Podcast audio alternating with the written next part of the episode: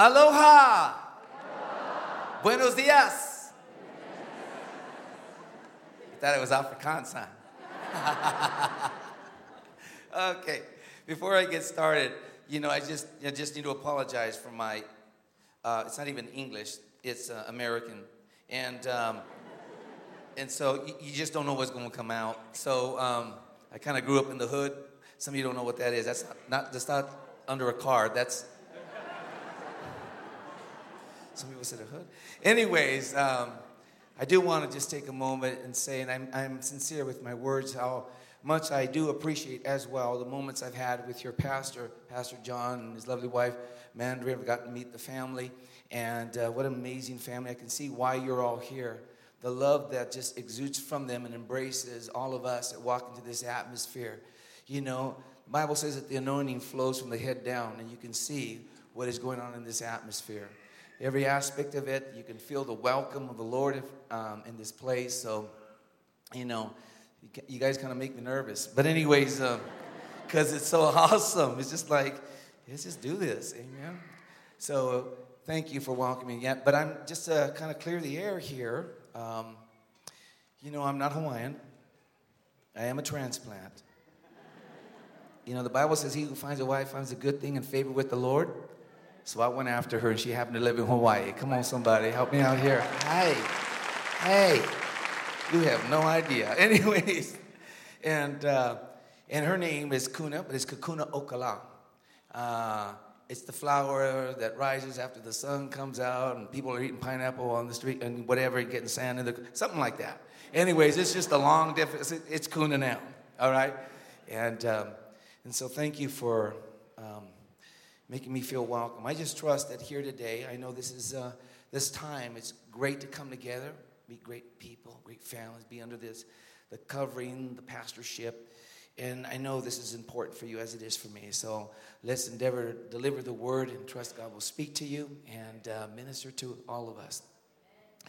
Father, we come before you in the name of Jesus. Lord, your word says that he who has ears to hear, let him hear what the Spirit of God is saying. Only you know the hearts, the territories, Father God, the situations that every person has been through. And yet, Father, every day we look to you, you have an answer.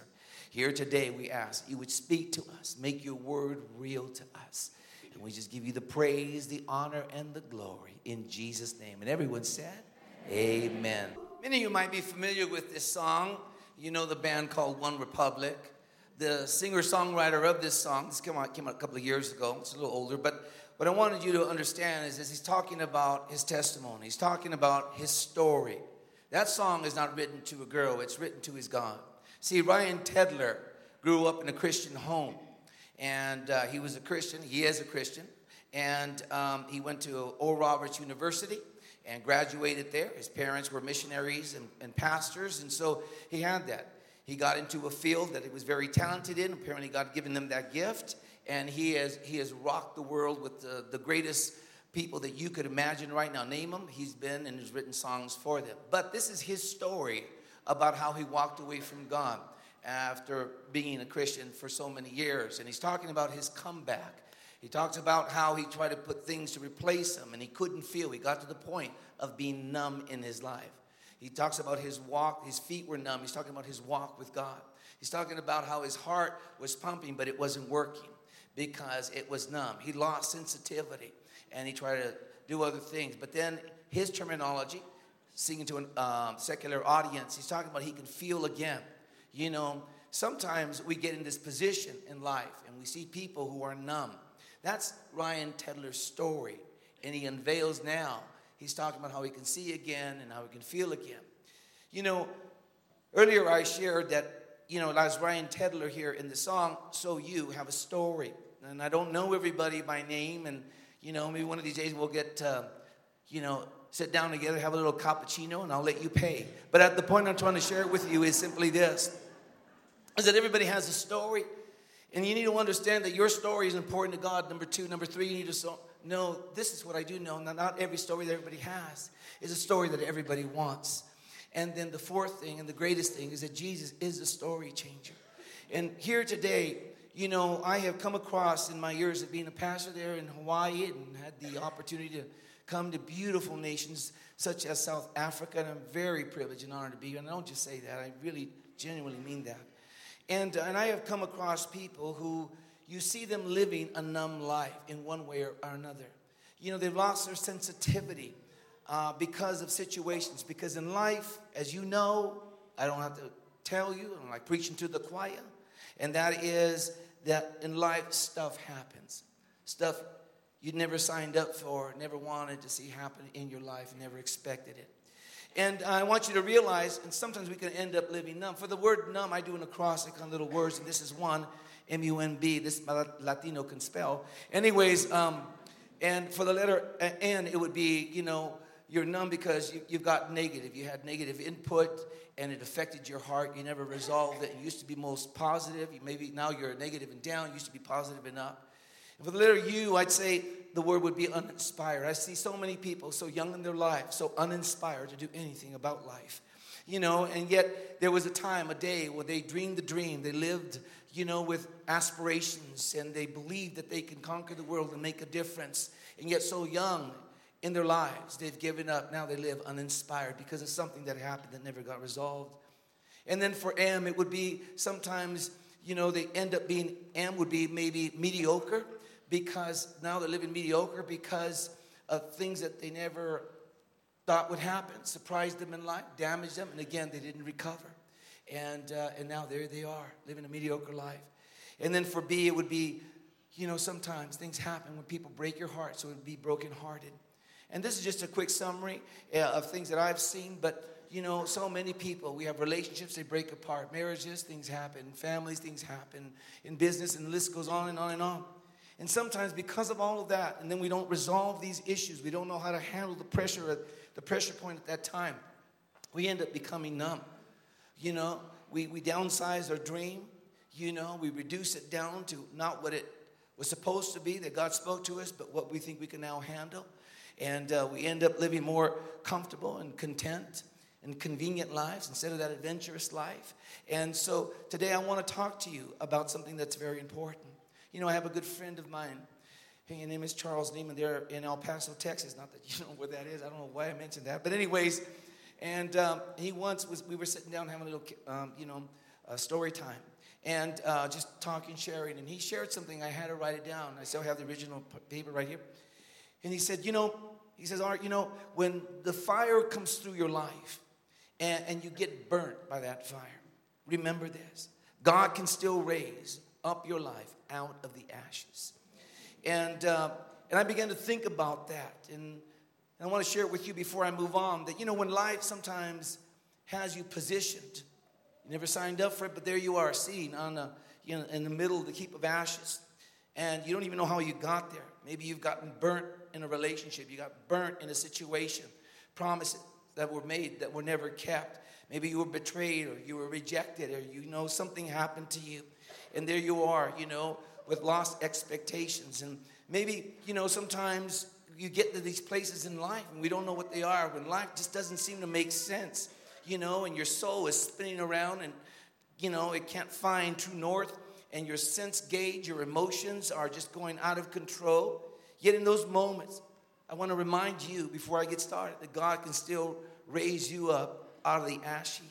And the reason I know that is because of what the Bible says, and we're going to cleave to the word this morning. Because in Psalm 61, uh, yeah, Isaiah 61, sorry, it's, God says that He will give us, He will give us, say He will give me. Okay, so you're not that good. Okay, well, you know, you know, okay, you'll take up my time if you talk anyway. Anyways, you, you know, he'll give, he'll give you beauty for ashes and oil for your uh, mourning, and he'll give you the garment of praise. Come on, somebody. And I want you to know that today I want to talk to you about situations that some of you might be in. If you clap, you take up my time. Listen, I just want you to understand something. We're here to help you. Amen. So you're just going to have to live, listen to this little Latino right now because uh, I just had my frijoles. Anyways, um, we're going to be studying out of 1 Samuel chapter 30, verse 1 through 6. It's about as far as I'm going to go. You can camp out there or you can just listen to me take notes. If you want to write in your neighbor's arm, I always like saying that, you know, go ahead and do it. Anyways, um, and so it begins in verse 1. It says, Now it happened. Mm, I like that. Mm. Now it happened when David and his men came to Ziklag on the third day that the Amalekites had invaded the south and Ziklag and attacked Ziklag and burned Ziklag with fire. Verse 2 and had taken captive the women and those who were there from small to great. They did not kill anyone, but they carried them away and they went their way. Verse 3 So David and his men came to the city, and there it was, Ziklag, burned with fire, and their wives and their sons and their daughters had been taken captive.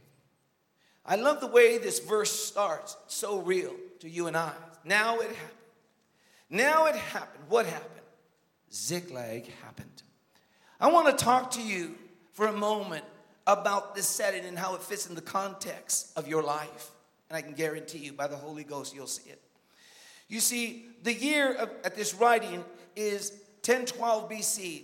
David, at this point of writing, first is 29 years old. By that age, he had lived a life of an amazing adventure.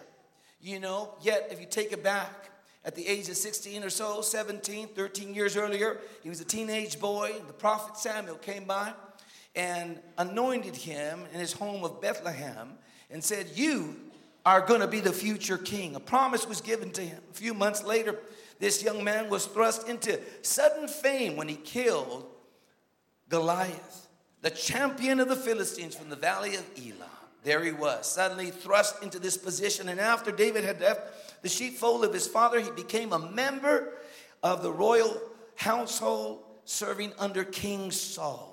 Saul made him the commander of the armies, and he just brought victories after triumph after victory, and David led the armies of Israel.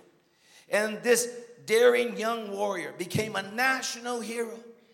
Man, they even had him playing on the radio. They had a song called, well, one of the lines I remember is, you know, Saul has killed his thousands, David has killed his ten thousands. It was incredible. It was on the billboards. It was all that and bag of chips. Anyways, King Saul became jealous of David's tremendous success. Of course, you never had anybody get jealous about you. Well, let's just keep on moving on. You know, he uh, got jealous of his success, his popularity, and that new CD that, was, that got loose and just made it to the top of the charts. And, uh, and David was forced to leave King Saul's royal household. All of a sudden, here this guy is just trying to do the will of God. He's anointed, he's called, and now he's rejected. And um, he's, uh, he's called everything but righteous, everything but godly, and he's having to, uh, he's an outcast, he's betrayed, He's accused of things that never happened. Now it happened. Sometimes in our lives, things happen. We don't even know what we got. We don't even know how this has happened.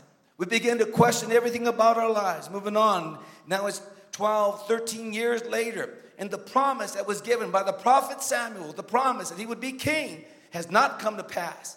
In fact, if you trace it back, he went after, you know, he was going forward and he faced obstacle after obstacle.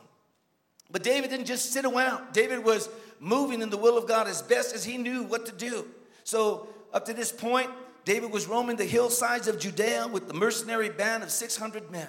He personally raised up these guys, you know, in, in, in the cave of Adullam. He fought the Philistines, expanded, secured the borders of Israel. He was doing the will of God.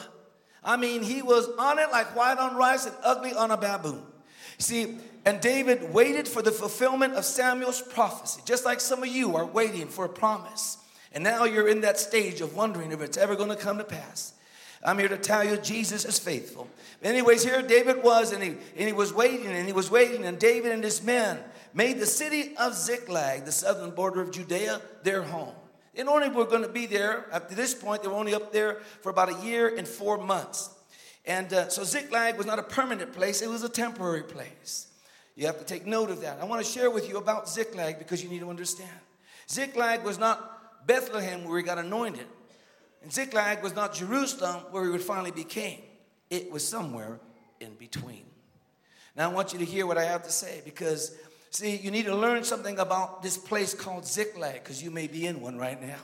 Ziklag by, by definition, simply means to despise. It's an attitude that the adversary has against God's people. And um, you need to understand that. And some of you might be facing a Ziklag right now. So, See, we all spend some time if we have a purpose, a promise, a destiny, and a dream to fulfill, and we all do. We have to learn to not only identify it, but how to process through it victoriously. See, it's not where we come from. I'm talking about Ziklag, and it's not where we're going. It just happens to be a season of temporary state. And see, God is a God who changes the times and the season, Daniel said. But Ziklag is a place of patient waiting located somewhere between prophecy and destiny. You see, between Bethlehem beginning, where he got that anointing oil, and Jerusalem destiny, where it finally be crowned, you know, he had to overcome that Ziklag trial somewhere in between. I hope you listen to what I'm saying. Because you see, Bethlehem is where you first begin to sense that prophetic move on God. Maybe your pastor spoke to you, God spoke to you in some way, and you just kind of sense that God is going to do something. And you're not there, so you're just thinking it's going to happen any moment. And uh, Jerusalem is that place of destiny where the purposes of God will be fulfilled for your life. So, this is what most people don't learn how to transition. No, I'm talking to husbands and wives, and I'm talking to single people who have dreams and know they can shake the world. You should think that way. I'm talking to families, I'm talking to children, I'm talking to business leaders, I'm talking to every person, every category of life. God has not excluded you. But you got to learn about Ziklag. Because in the place of Ziklag is some temptation that if you don't handle your decisions and make the wrong choices, you'll never get to the place that God designed for you. And it's not because God didn't want you. So I'm going to help you or I say he's going to help us. So Ziklag is a place of decision. See, it's it's a place of decision where under temptation you have to make the right decision, not a hasty or reactive decision. See, it's a place where you're tempted to quit, yet you have to make the decision to go forward anyway. It may be a place for you where you just feel like running away from everything and anything, yet you have to decide to stay committed. It's a place where you're tempted to compromise, and compromise is accepting what you don't believe because you refuse to fight for what you do believe in. And yet you're there, you're tempted, but you make a decision to stay with conviction.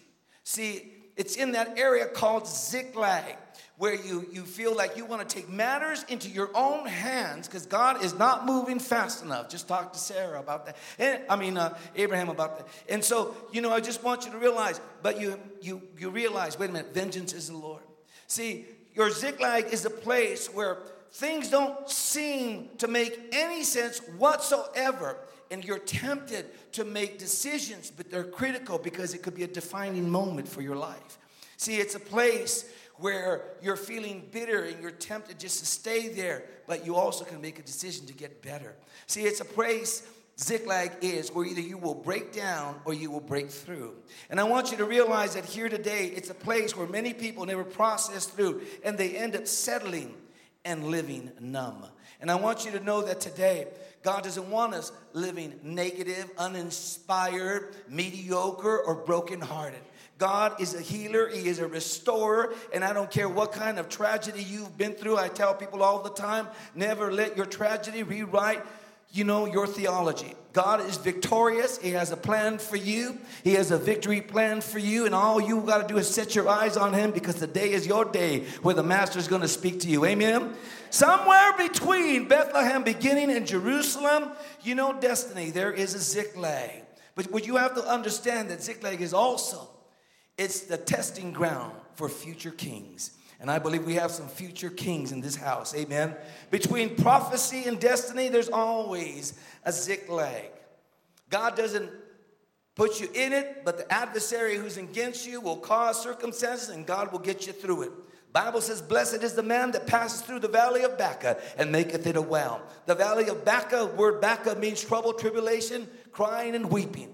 But the word says, Blessed is the man who passes through. Doesn't try to go out and get a permit and live in it. You know, I just want you to understand he passes through the valley of Baca. Some of you are going to go through. You got to realize, drop your permit, burn it up because we got places to go, people to see, and things to do for the kingdom of God. Ha. Anyways, um, Ziklag may seem like the worst day, and it often is emotionally. It can be the worst day of your life when you encounter it, but you, if you walk by faith, Ziklag becomes that crucible where fire refined faith just rises up on the inside of you. It's in that place where you find God and you settle some things about God, your conviction, your walk, and your circumstances.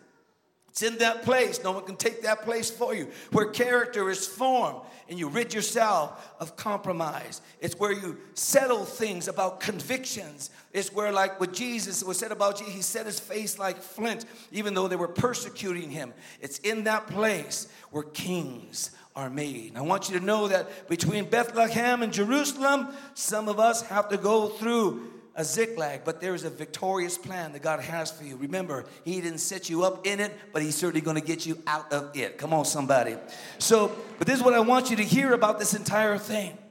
David could have compromised, David could have melted, David could have broken down. I'll give you some reasons why.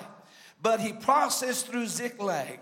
And the thing is this, he didn't know what was on the other side of that test. Seven days after he passed that test, he was crowned king of Israel just seven days. Some of you are closer than you realize to the breakthrough that you've had doubts and questions about. But I'm here to tell you today maybe I'm coming, you know, 30 hours away from where I live. Just a message to you because God didn't want to tweet it and didn't want to put it on Facebook. He said, Instagram ain't good enough. I'm going to have to send my servant. So I'm a humble little Latino Mexican boy coming to you in the flesh. Come on, somebody. Woo! Everyone say Jesus is Lord. All right, anyways, I'm sorry, I get excited. You know, I miss my pineapples. Anyways, uh, I, you know, maybe maybe right now you say, you know, not very funny, Pastor. I've just had the worst failure. I've just had the worst, you know, defeat. Let me tell you something that I'm trying to get across to you. Your failure is not final. Your faith is not futile because your God with your life is not finished. Ha! Amen. And so this is what I want you to realize. But he said, Lord, it's taking too long. Also, remember, you know, delay is not God's denial, darkness is not defeat, and your difficulty is not your destiny. God has something to say to you today. Are you ready? All right, so let me take you through a few steps here after still in the same chapter, just following verse by verse of how David processed through. You got to learn to process through. Everybody wants to have instant, victorious Christianity.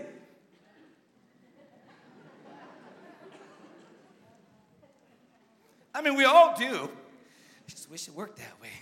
Anyways, so here you're having this day, and this thing happens. And everything in his life, he comes back, he's doing the will of God. He's anointed by a prophet. He's doing everything he knows to do right. And suddenly everything goes wrong.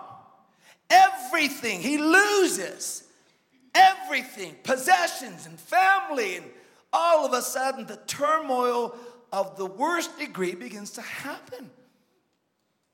And you have to understand the first thing he does is the first thing is what you get to do. It's what David did. David wept. Well, that's exciting, right? Listen, see, you know, the first thing, you know, sometimes people say, well, the first thing you do is you raise your hand and start praising the Lord. You know, praise God if you can do that. Hallelujah, blessed child. Anyways, but sometimes things really hurt in our lives rejection and abandonment and abuse and all these things, those are hurtful things. And, and we have these things called emotions, and, and they're real. And God doesn't want you to bury them, or you're going to have an implosion, if not an explosion.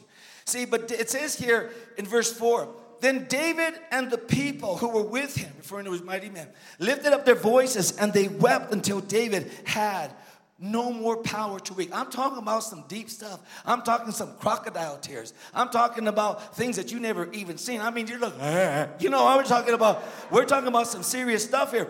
Weeping was is not weakness. See, in the end, they got the victory, but in the beginning, they got to weep. Sometimes, ladies and gentlemen, life just pains you you know, and uh, you have to understand that's not your destiny, and God doesn't want you to settle. See, Paul wept, Peter wept, John wept, Jeremiah wept, even Jesus wept. But you need to understand that there is a time for weeping, but there's a time you got to get up from your weep and start walking forward because the Bible says in Psalms 30, verse 5, weeping may endure for a night, but joy comes in the morning. How? Jesus, help us all. Amen. Well, now we're all going to move to Hawaii. Listen, I want you to understand something. If you don't, if you don't stop weeping, your temptation is to go into self pity.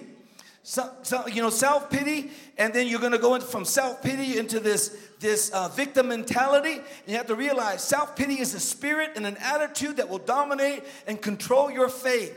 You know, self pity is a spirit, you know, that wants you to identify with it and He wants you to change everything about your identity so you would become this victimized individual who cannot possibly live life because of the horrific circumstances. I'm here to tell you there is a king by the name of Jesus who rose on the third day by the blood of Jesus to give you power beyond your imagination. Jesus is the story changer. Amen.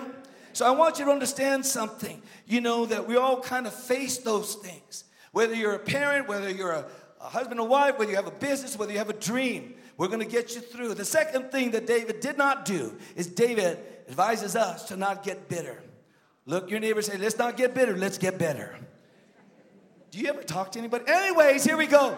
1 Samuel chapter 30, verse 6. Now David was greatly distressed, for all the people spoke of stoning him. Now, ladies and gentlemen, you just got to understand something. David raised these guys up. They were like, you know, they were like really big guys you know, they kind of, anyways, they were big. Anyways, and, and, uh, and they were professional stone throwers. I mean, they were really good. They belonged part of the stone throwing union. They wouldn't miss their mark. They knew how to crush heads and crush bodies. They were, hey. Anyways, it was a, and David, I can imagine, all of a sudden they all come to him and say, going to take you out. We're not liking this at all. It's your fault. He is the leader, is David. You said you were anointed. You said you got oil splashed all over you. You said you got a word. You were leading this, and all of this loss is your fault. Well, welcome to leadership. But I want you to understand something. See, tragedy happened to David too. He was hurting as much as they were, you know, and he lost his possessions, his place of dwelling. He lost, you know, his goods, his family, because of terrorists that came in. And yet he's not only having to deal with them, now he has to deal with himself. And so you can imagine the intensity. Now his 600 men wanted to kill him. What a great day for him. Anyways, you know, continue on in, in verse 6. It says, Because all the soul of the people, the mighty men grieved, and that means bitter, and every man for his sons and daughters. David had transformed these guys. David had shaped them. They came to him in debt, distress, and discontent. In the cave of Adullam, he breathed inspiration. He breathed a champion spirit. He breathed a, you can do this. He's talked to them. He repaired their marriages, you know, helped them with their finances, helped them with their addiction, brought them out, got them to believing in a dream that was bigger than anything on this earth. And now this is the gratitude they have. This is how they treat the leader. Something goes wrong and you want to take him out. Well, that's how crazy bitterness can get. And some of you know somebody who's been that crazy. Ha! All right, check myself. Bitterness will cause you trouble in your health. If you're bitter right now, it is eating away at you worse than cancer. You know, it will trouble your mind, your emotions, your relationships. It will tear apart your destiny and destroy your purpose. It will ruin your finances, hinder your career. It will stop things that you thought were unstoppable because you don't go forward on talent. You go forward by faith in the grace of God. But bitterness begins with a seed, a seed of offense. You know, and this is what's happening with the men. They're offended that their leader made a decision that now has affected their lives. Boy, they like believe God for 30 seconds. You know, you have to realize this is what's going on. Remember the story where Moses went to the pool of Marah and they went there, and this is after the, uh, the children of Israel crossed the Red Sea, traveled three days with no water at all. They finally got to this pool of Marah. Marah means bitter. And when they, they found out it was bitter, they began to murmur and complain because Marah is a type and shadow of the condition of the heart of the children of Israel. And so the solution, Moses said, God, they're going to they're going crazy on me. And um, and so God gave him a plan. Exodus 15 25. And so he cried out to the Lord. This is Moses. And the Lord showed him a tree. And when he cast the tree into the waters, the waters became sweet. What's the tree represented in our lives in this covenant that will always make your life sweet? The tree of Calvary. And I want you to realize you don't have to live bitter. You can actually get better when you get your eyes back on the cross. And here today, that's the second thing. The third thing, this is a good one. Woo! Thank you, Jesus. watching my time and watching you. Anyways, the third thing is that David did, you find it in verse 6. It says, And David encouraged himself in the Lord his God. You know, I'm sharing things with you, but I want you to realize David had 600 mighty men, and they wanted to kill him. And he now he had a choice. He's in Ziklag. I mean, he is literally in Ziklag. You might be in Ziklag symbolically right now, facing a decision. Do I stay or do I run? You know, do I give in or do I stand up? And David had to make a decision. This is defining David. This is defining David. Characters being shaped and all kinds of things are working. God didn't cause it, but God's going to get him out of it. But I want you to understand David could allow grief and bitterness to conquer him, or he can conquer grief and bitterness. But how did he do it? See, David could have sunk into a black hole of depression and just cut out of there. You know, he had the fastest pony anyway. Anyways, or David could have, you know, given up, said, I quit. You gonna treat me like that? I'm out of here like white on rice. I'm gone. Don't be messing with me like that. How dare you talk to me like that after all I've done with you? then they're going like, uh-huh. Sorry, my hood's coming out.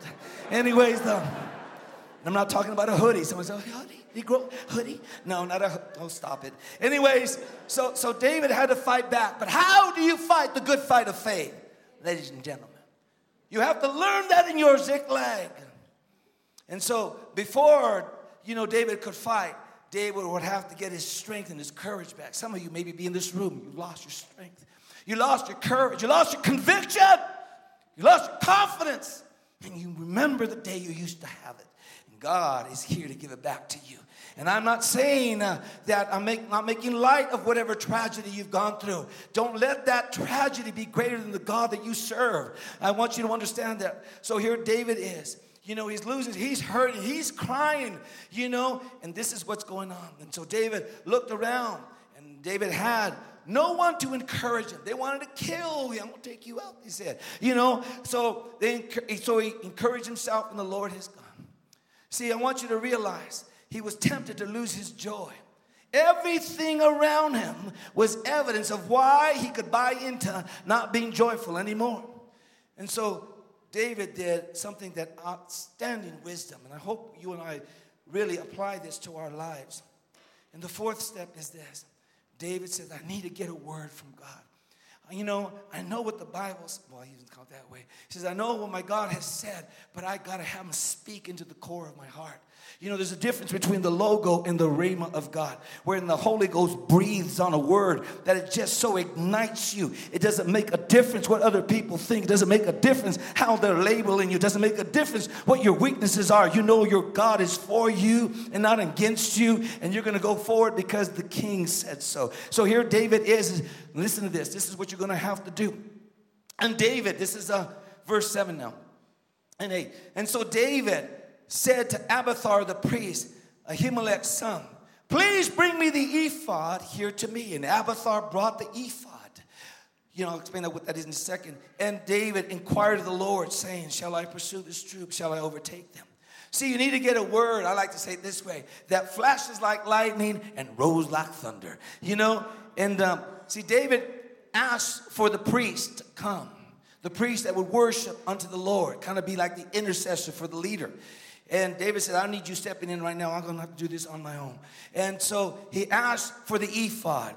And David understood that he was like, well, he didn't understand this, but I'm sharing with you that he's like a new covenant believer. You know, the Bible says in Christ Jesus, through his blood, by the redemption that he gave us, that we are kings and priests in Christ Jesus. And, and I'm talking about here, you know, having that kingly authority, yes, and being a warrior, yes, and having a sword and going to battle, yes. But before you do that, you got to have strength and you got to have courage. And many people don't resolve their issues, never get restored, never get over it. They always carry it for the rest of their life. All they ever do, every time they open their lips because they think they can get free lip service to anybody who walks by them, is they, they nurse it and they rehearse it. All they do is, I don't hurt it, and I'm never going to trust another relationship. I don't like men anymore. Those men, they got demons. Anyways, they go off, you know, because you got hurt because he didn't show up at the first date. Anyways, what I'm trying to share with you is David is the type and shadow. Just gives a hey, thank you, Jesus. But I want you to understand there are things you have to win privately if you're ever going to have your victories publicly. The way I like saying it is public triumphs are always preceded by private victories. David knew that. He didn't say that, but he knew that. So he said, he said, in the middle of the ash heap, in the middle of Ziklag, he says, Abimelech, bring me the ephod, which all I can do is explain that it's just like a big cloth, embroidered, anointed, very special, but yeah, I just simplified that, didn't I? Anyways, um, so he said, bring me the ephod. And the men, you got to understand, this is the picture. You know, I think in pictures. And, and he's standing here, probably in the place where his, you know, luxurious tent used to be as the commander in chief. But there's nothing there but ashes. On this side and all around him, you have men that are promising, and he knows he can carry out the promise. They're to stone him, and it's to happen any minute now. And he has some decisions to make. He's in Ziklag. You ain't feeling what I'm saying. I know it, but just keep listening. You're going to get this. And all of a sudden, he says, Bring me the ephod. So they bring him the ephod. You know, Abimelech, and probably David said, Where were you? Well, I was hiding because if rocks were going to start flying, I didn't want to be around. I just, I'm going to watch your back, but I was going to watch your back from back there. Anyways, so David takes the ephod, falls on his knees, possibly, and he's sitting and he's looking down and around and he sees the smoldering, you know, remains of what used to be victory passion, everything that rep prosperity, blessing, you know, God's favor. And he gets the ephod, and the men are screaming, crying, kill him, kill him. David's hearing all this. He's not in denial. He gets this ephod, kill ephod. And he gets it, he wraps around him, over his head like that probably does something like this. And here he is in Ziklag. Now, listen to this. He sees the black ash, he hears the threats against his life. His heart bleeding with pain.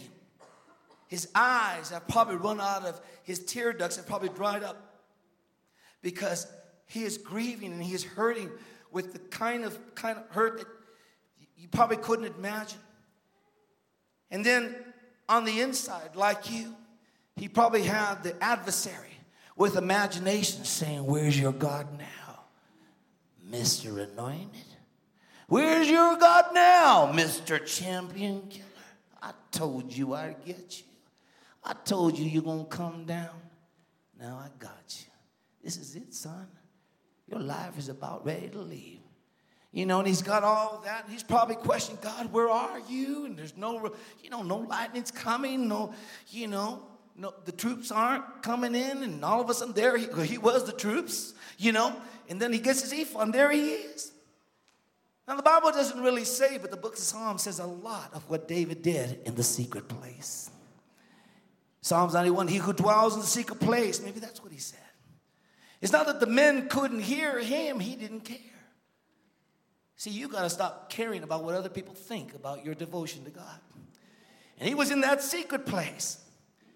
You know those rocks going to penetrate that ephod.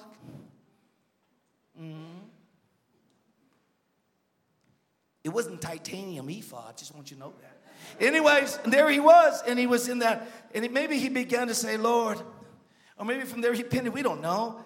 He who dwells in the secret place of the Most High shall abide under the shadow of the Almighty. And I will say, The Lord, He is my refuge, my fortress, my God, in Him will I trust. And he began to read down and read down. And he says, Lord, I, I know I don't, I don't feel you right now. And I'm confused and, and, and I'm lost. And I don't know what happened. All I was trying to do is carry out your will. You know, but he didn't complain to God. He didn't argue with God. He didn't argue with anyone. You know, he probably could have taken out a few of those guys, but he wouldn't have taken out 600. And, and he can still hear the threats and the enemy's banging his mind. So he had to begin to say something. Maybe he said this his soul, mind, will, and emotions desperately in confusion. I mean, desperately in confusion. And there he is. Naturally, it looks ridiculous, as my children say, redonkulous. Anyways, it looks ridiculous. It looks like what? What? What? What is prayer going to do in this time frame? But his confidence is not in his flesh or in men, it's in his God. And maybe he began to say his soul was didn't want to praise God. His soul was hurting and his soul was bleeding with pain. And maybe he said, as it says in Psalms 103, Bless the Lord, O my soul. This is under an ephod. Bless the Lord, O my soul. He's talking to himself. I mean, everybody would say, oh, yeah, yeah, he's gone over the edge. He is talking to himself. All right? Okay. Anyways, there he is. Maybe he's saying, Bless the Lord, O my soul, and all that is within me. Bless his holy name. Bless the Lord, O my soul, and forget not all his benefits. Then he lists maybe five that are in the Bible. He says, you know, who forgives all my iniquities and heals all my diseases and redeems my life from destruction and crowns me with tender mercies and gives me words like a mount up with wings as eagles. And all of a sudden, you know, he's in that place and he's saying these things and much more. And maybe he's saying things, Lord, I will magnify you at all times. And this is one of those times I don't want to magnify you. This is one of the times that I don't know what's going on, you know, and that's what my feelings feel like. And I've been betrayed and I've been abandoned. And, you know, it'd be easy, God, for me to blame you, but I'm not going to do it. I'm not going to do it. All I'm going to say is I will magnify the Lord at all times and let his praise continually be in my mouth. And I know, I know know it looks like it's impossible, but nothing, nothing is impossible for you, oh God. And maybe things like that he's saying. And then he gets to this point and he says, God, what do I do? What do I do, God? Should I pursue? What do I do? I don't know what to do. The odds are against me. What do you do when the odds are against you? Do you count yourself out before you even count God in? The odds are against you. The nation is against you. People are against you. So you count yourself odd because if we were to look at the statistics, you're just going to be another one. You're in your Ziklag. You've got to make a decision. I know it's not easy, but it will get you to your destiny. And all of a sudden, he says, Should I pursue? And then he hears something go off in his spirit, his heart flashes like lightning and rose like thunder. Kind of did something on the inside of him. Kind of rose up with that ephod, kind of threw it back. Looked around at those that were throwing threats at him. And he looked at those threats. Said, you threatened me. I raised you up as a kid. You whippersnapper. How dare you talk to me like that? Woo! David's gonna come back. David, what did God say to you in the ephod? He said, he gives a strategy for us. A strategy? How can there be a strategy? We got the worst defeat known to mankind, David. Well, my God said, this is found in this verse, verse 8 pursue, overtake, and recover all. God can give you a heavenly strategy. He says, I'm going to back it. I'm going to finance. I'm going to give you power to get to that place where you overcover all. See, that's why I want you to understand you don't have to live bitter. You don't have to live cynical. You don't have to live complaining. You are not a victim. You are not a statistic. You are not somebody who's thrown around by the, by the planes of the devil that you have to fall prey to him. Your God God is great. Your God is awesome. Your God loves you. Your God forgives you. And your God has a plan for your life. Get excited, somebody. Pursue, overtake. Before I say to all of you here in this room, would you please stand to your feet for a moment, and I'll bring Pastor. Well, Pastor's probably already walking up. He's probably right behind me. And um, this, I want to say mahalo. Can you say mahalo? That means thank you. Thank you for allowing me to be me in your house. I really have a lot of respect, you know, for what you're doing as a nation, what you're doing as a church, just you being here serving these great, the pastoral team, as well as what I like to call as the, the priesthood family. And that would be Pastor John and Mundry and the, and the family there. And I want you to realize that God does have a plan. And maybe some of you today just needed to hear that God has a plan. You know, I may be going through some stuff, but my God's greater than any stuff that I might be going through. And His word for you, coming out of an ephod, is pursue. You're going to get your pursuit back. You're going to start overtaking again, and you're going to recover all. I know it might look impossible, but we're not looking at the circumstances. We're not looking at Ziklag. We're looking at our King. Father, in the name of Jesus, I pray for every person here. Lord, whether they're going through a, a Ziklag, spirit, soul, body, financially, socially, domestically, or in ministry, I pray, Father, that your resurrection power, your grace, your mercy, God. Father, your mercies are renewed every morning. These people love you, Father. And Father, they're an expression of an incredible family. I pray that today you would just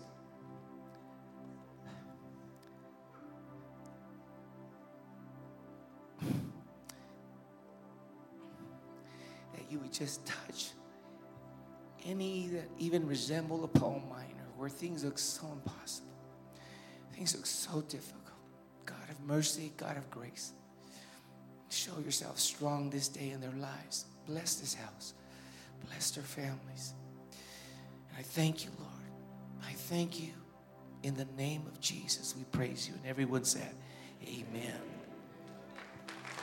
Let's give Pastor Art a hand of appreciation. God bless you, sir. I want you just to think about the fact that what was shared is a really powerful story of going from ashes to a place of victory. May God do that in your life. Thank you for being patient, for allowing us to go a few minutes over time. God bless you. You're free to go. Have a wonderful Sunday. And uh,